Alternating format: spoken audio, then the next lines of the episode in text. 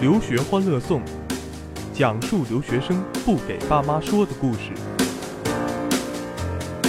留学欢乐颂，今天呢，请到了我的一位当年最有眼光也最有勇气的一位学生，是我从业第一年的这个学生。呃，现在应该是我们就是就是怎么说，我们还是同学是吧？非常高兴啊，我们又能聚到一起。傅哲同学啊，呃，我是老王同学。呃，傅哲同学今天请他来呢。因为他的背景很特殊啊，他是读博士，而且他这个博士呢跟别的博士不一样，他这个博士没什么用啊，叫经经叫经济学博士啊。我们另一位嘉宾呢来自老朋友吧，宁姐，宁姐啊，在远在南京的宁姐啊，现在估计正躺在自己的窗台上，在那儿在我们跟我们聊天呢。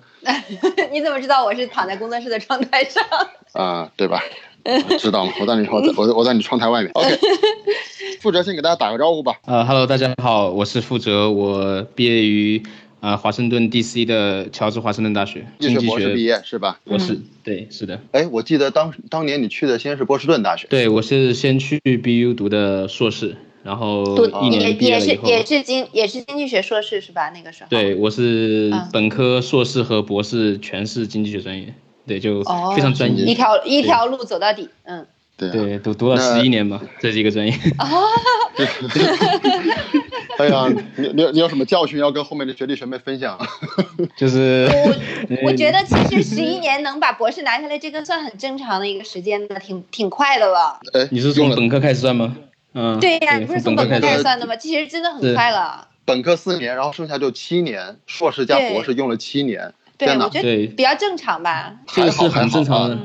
对对对。其实说句实话的话，负责负责没有耽误生孩子，没事。嗯，没有，那那倒是没什么都没耽误。但是，呃，我的毕业的时间算是我们同学里面，就是我们同一届进入这个 program 的那同学里面算算是最快的，比较快的了。因为我们大当时我们进入这个 program 大概二十多个。呃，PhD student，然后到嗯嗯到两三年的时候，大概只剩下十个左右了。对，然后他们都去都去职场了吗？都去找工作去了吗？呃，有的人就是去职场找工作了，有的人去去了别的别的专业。对我们今年毕业的，就六年级能毕业的就只有两个人，据我所知，就是我跟另外一个一个女孩，就我们这一届毕业的。哦，那那我打断一下，就问一下傅哲，那你觉得这个经济学啊，博读到博士到底有什么用？到底是将来能做什么？你如果你要说的，就是要说的高层一点，就是一个国家的经济政策，然后这些东西需要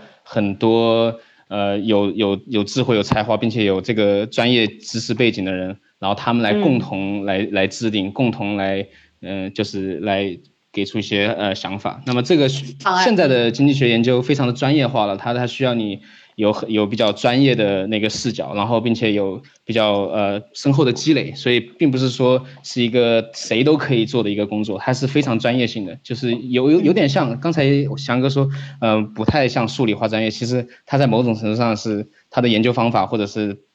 就是其他的一些特征是很接近于这些专业的，是非常专业性的一个一个工作，所以只有到博士以后你才能做到。做到这些方面的工作，那我觉得啊，就是其实经济学呢，刚才是开玩笑了，说这个专业是怎么用的，是是这个，但实际上，但是我想我的一个最大的问题就是，经济学呢，在学校里待七年，因为经济我讲的是他看的就是社会嘛，是吧？他真第一个假定人是理性的，然后就看这个社会中各种各样的商业行为、经济现象。可问题是在象牙塔里待十一年，真的就能看清这个社会吗？你从哪哪个途径？一我是不是一下把话题带带深刻了？不好意思啊。这个对，这个你这个话有有点有点哲学了。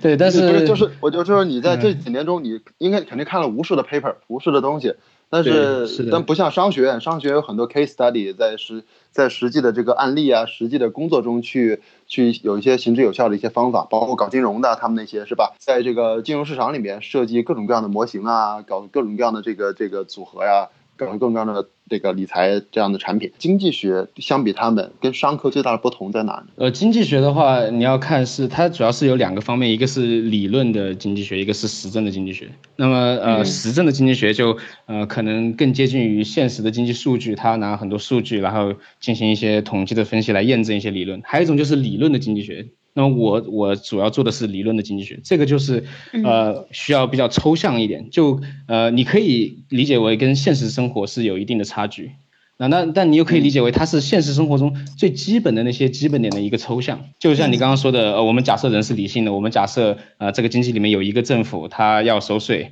然后他要呃建这些基础设施，还有呃一些企业，然后他们在一个竞争市场里面竞争，还有一些消费者，他们要呃想办法使自己的效用最大化，然后我们把这个东西。集合在一起变成一个模型，这是是最最基本的假设。即使你在象牙塔里面，你也会知道跟这些假设跟你的人生经验还是基本一致的。那么在这些跟现实基本一致的假假设出发以后，你可以进行一些逻辑的推论，然后推导出一些你有兴趣的一些呃经济理论。然后这个就是呃。我觉得它就是你可以体会到它的作用就在这里，就是可以建立一些可以指导经济生活的理论。我问一个我可能问了可能会后悔接不住的问题啊，你毕业论文是关于什么的？我的毕业论文就是跟我跟中国经济是紧密相关的，我主要研究的是中国的经济增长，还有收入分配不平均的问题。然后我看了中国过去几十、过去二十年来的经验，以及呃做了一些未来的有可能的一些政策建议。就是这样哦，哎，关于中国经济，是不是美国经济学界的一个永恒争论的话题啊？说走高还是走低？呃，曾经就是说，因为美国一直是世界第一大经济体，所以对美国经济问题的研究一直是最热门的。但是由于近两年、近几年吧，或者近几十年中国的这个经济的崛起，就大家越来越对中国的经济感到非常的有兴趣。所以它已经成为一个越来越热门的话题。你刚才说你这个研究的这个相当于是研究是中国的这些这个话题了，那么你能问一句，就是马上毕业了嘛？毕业之后呢，后面的一个就是说发展是什么样子的呢？从 GW 毕业之后，自己是什么样一个打算呢？因为你这个相当于本研博士期间做的也是中国的这方面的一个艺术方面的问题，但毕业之后你打算？就是从事哪方面的工作？是继续博士后呢，还是当老师呢，还是回国呢，还是什么样的一个计划呢？啊，对，我的工作已经确定了，就是啊，当然是还没有签约，但是已经确定了，就是在对外经济贸易大学，然后金融学，就是要回来了，是吧？啊，对对对，啊，外经贸就在北京北三环那儿嘛。非常好啊，对，个 比我还熟，会 是是是因为是因为我本科跟你是邻居，我本科是北京中医药大学，就在。外经贸边上挨着的，惠新西街南口芍药居，差不多，就还有那边附近还有化北化工大学，还有服装学院。北京那边是一个就是学校很多的一个地段，非常不错。外经贸在中国来讲也是非常好的学校，好棒！恭喜恭喜，这一大这一这得鼓掌了。啊，恭喜恭喜！我的，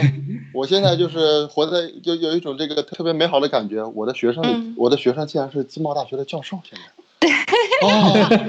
哎，那那那那这种感觉我好，我好，我感觉我今天突然一下变成了一种，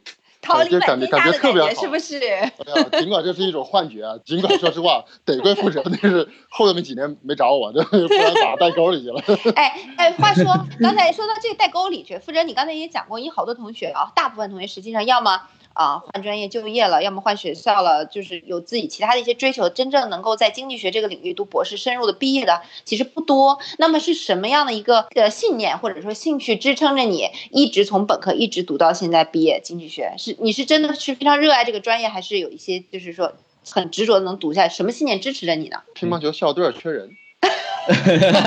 对，呃，这个其实呃，虽然看似没有关系，但是翔哥讲的这一点其实很重要，就是呃，专业的兴趣，专业的兴趣，专业的兴趣一定是最重要的，要最重要支撑你的，就是而且你一定要有好奇心，就是对你自己学的东西，你要有就是。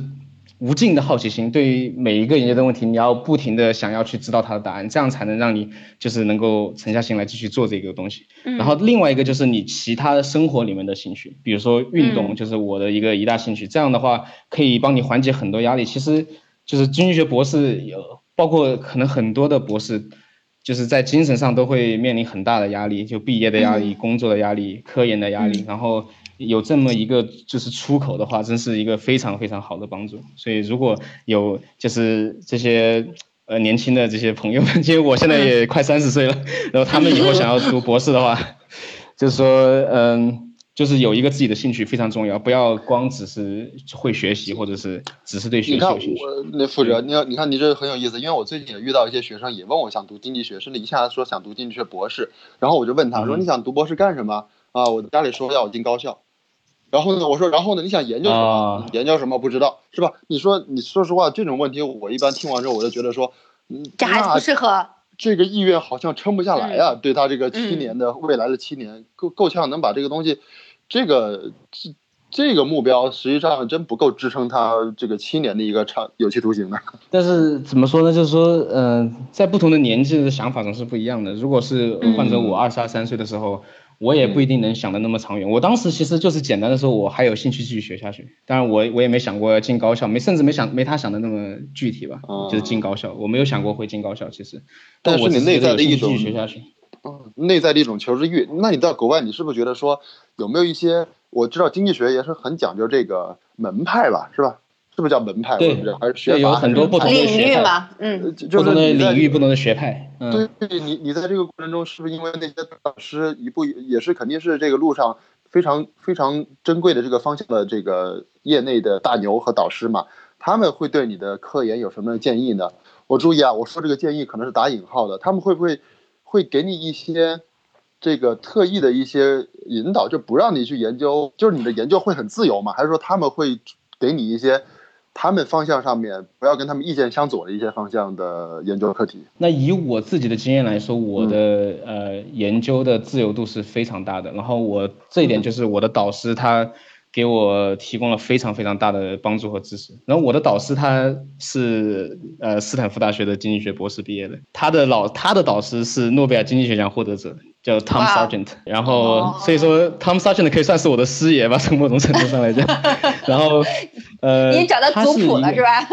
呃，他是非常的，就是给我非常大的自由度。然后，嗯，虽然经济学确实有不同的门派，然后不同的学派，每个学派有自己的大致意见，但是我的导师他还是给予我就是研究上的自由，并且充分的支持我。哎，那说到导师，我们能不能就讲，就是讲一下这个博士期间学习的问题？你觉得在因为博士嘛，肯定是进去之后要确定自己的这个 advisor，你觉得这个选导师有没有什么建议或者呃经验分享给下面要读博士的师弟或者师妹们呢？那么接下来这就是呃比较干货的时间了，这一定就是很细节。就第一，嗯呃，你一定要是你自己感兴趣的领域吧，就是你刚刚说的，嗯那么在这个领域呢，你会上很多的课，在前三年，基本上嗯博士的前、前两到三年时间，你会有很多的课程要去上。那么你在嗯你学习成绩比较好的课，你有感兴趣的课里面，然后很有可能就会遇到你未来的导师。如果你的表现很好，你的导师对你很满意，你自己又很感兴趣，那么他就很可能成为一个很合适的一个导师的候选人。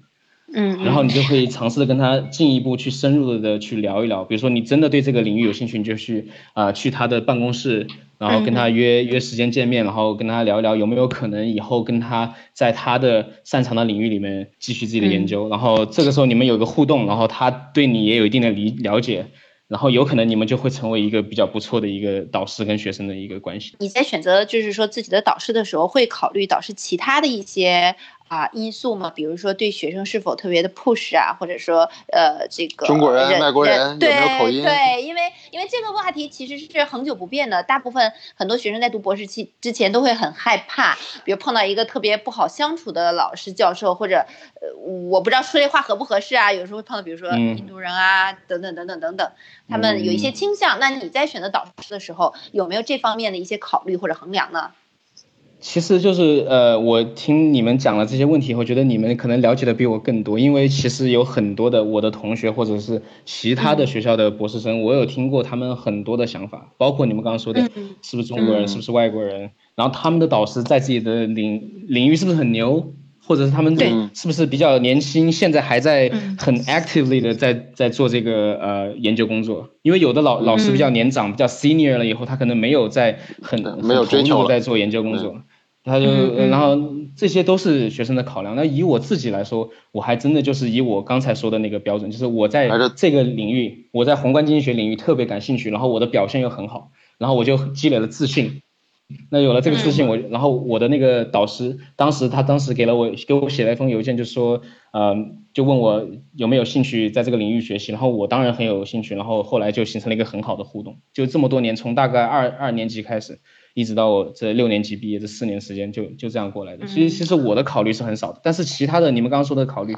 都是现实的考虑，有很多人也会把它放在中间的。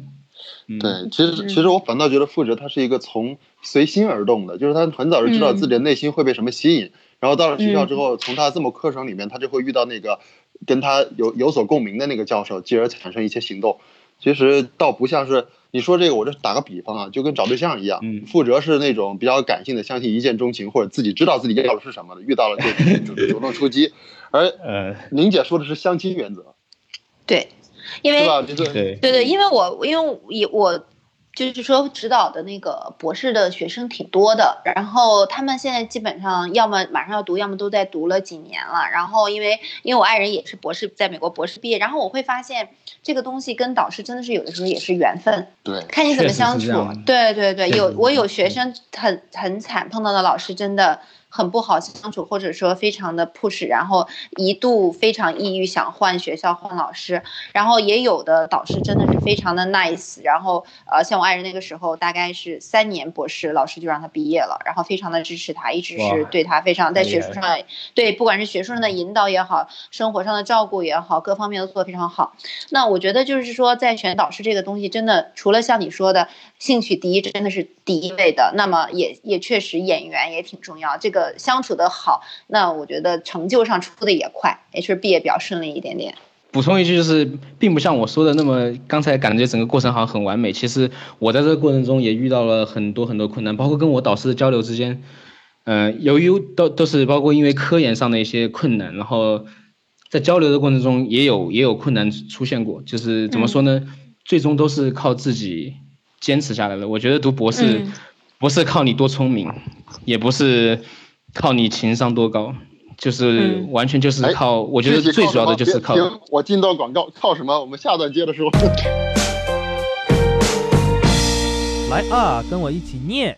留学欢乐颂》。留学欢乐颂。怎么都无精打采的呀？没吃饭呢？再来一遍。留学欢乐颂，留的是学欢乐的颂，留学欢乐颂，每周不知道什么时候更新。留学欢乐颂，讲述留学生不给爸妈说的事儿。同志们，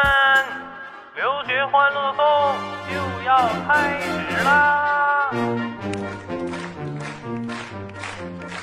留学生活美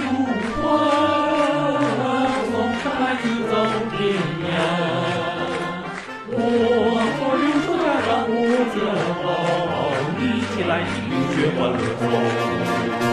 留学欢乐颂讲述留学生不给爸妈说的故事。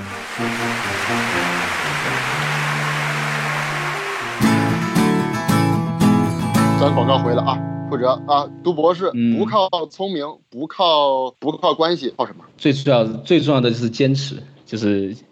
persistence，就是如果用英文讲的话，就是一就是种一种就是你觉得你不会放弃，也不会也不管怎么样，你都能够你都能够把这些困难克服。你要有这种信念，我觉得这个是最重要的。对比所有的逆商吗那些，可以说是逆商。呃，对，坚韧嘛。对你要讲的讲的比较漂亮点的话，就是这样的话嗯，就是这样说吧。对，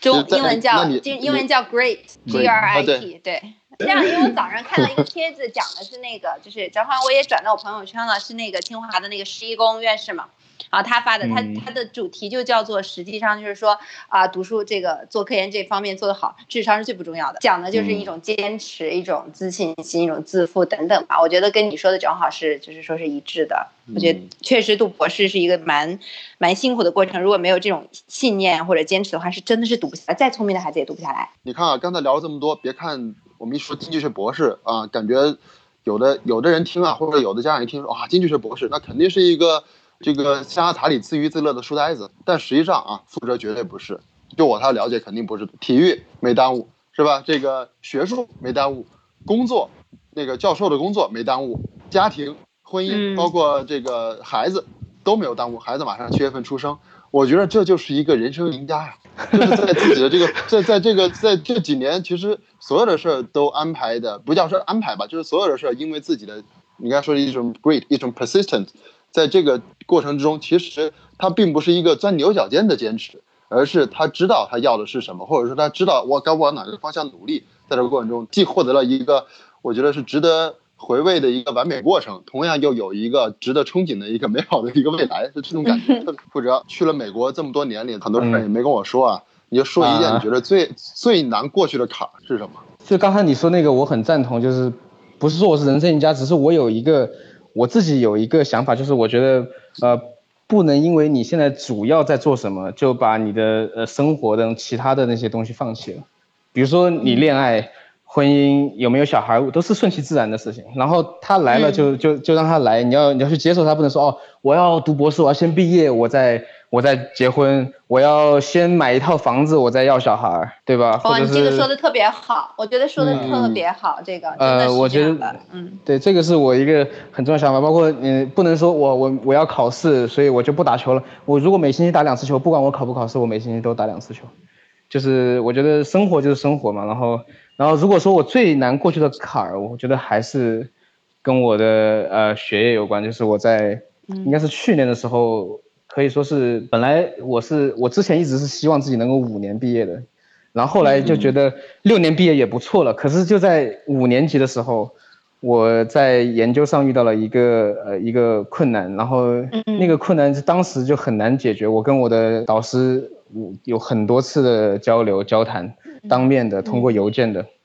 那我自己私下来做了很多的工作，但是都发现没有办法很好的解决它。然后那个时候我真的觉得，哦，我可能五年、六年毕不了业了。不光六年毕不了业，因为第七年我的我的导师他经常会在美国国会有一个预算办公室，什么或者是其他的一些呃机构，他们他有时候叫 sabbatical，就是那些教授他会一个 gap year 一年就不在学校里了。他可能第七年的时候不在学校里了，意味着他也没时间带我。管你了管，你十八里口都没人理你了，对我可能就只能八年才能毕业。我突然觉得，天哪那个时候觉得人生就是突然就觉得那个时候之前那些努力好这么多事情好像本来很顺利的，怎么一下就这么困难？然后那个时候我的，我确实觉得心里挺难过的，挺苦的。后来我的后来我就是有我就做了一个决定，那时候我跟我的家人呃打了个电话，然后我我的我父亲跟我说说我奶奶过生日了，然后要过生日了，我就当时说那我就回去陪她过个生日吧，然后我就订了张机票，可能没过几天回国待了一个多星期吧，不到两个星期就陪奶奶过了生日，然后把我的那些论文带着飞机上看，坐在高铁上看，然后平时跟然后看到奶奶就陪奶奶聊聊天吃饭，结果回来以后。反而我想出了，然后加上我老师的帮助，反而想出了一个能够解决这个问题的一个嗯方哇，法一下就开了，就开了，世界就美好了。我觉得就是不是有时候就是确实不是说在那里苦思冥想，一直坐在那个地方，嗯问题就能解决的。嗯有时候你把自己抽离一下，换到一个环境里面去，然后反而可能会给自己一些帮助。对，那么我再问一句，因为大部分的学生的话，读完博士之后，就是尤其去美国读博士的孩子，可能刚开始的话都会想我将来要进高校、我进研究所等等，说还有一个留美国、留中国。那你在这方面是怎么考虑的？你马上要到，要马，因为博士马上毕业，连博士后都没有做，直接就回国做教授了。那么你你当时做这个决定的时候是一个什么样的一个想法呢？这主要是因为我一开始就对中国经济很有兴趣，然后我就想以后我要研究中国经济，结果我就实际上也确实是研究的中国经济。那么如果研究中国经济的话，我的想法就很直接了。那么在国内就是最好的一个环境，因为你在国内可以接触最多的数据，你可以接触最多国内问题的专家。那么这样的话，回国对我来说就是第一选择。所以我在找工作的时候，我只申请了国内的职位，而且就是基本上只申请了国内的高校的职位。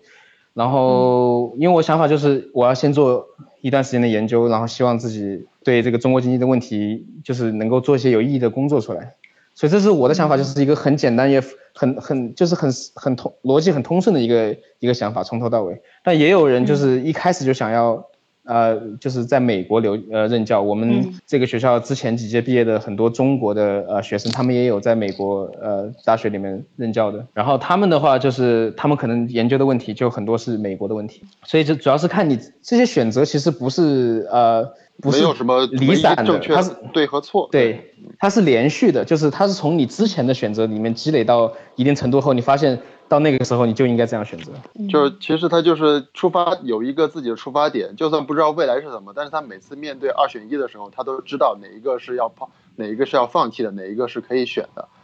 大部是的而且分在那儿，就是不断调整的过程。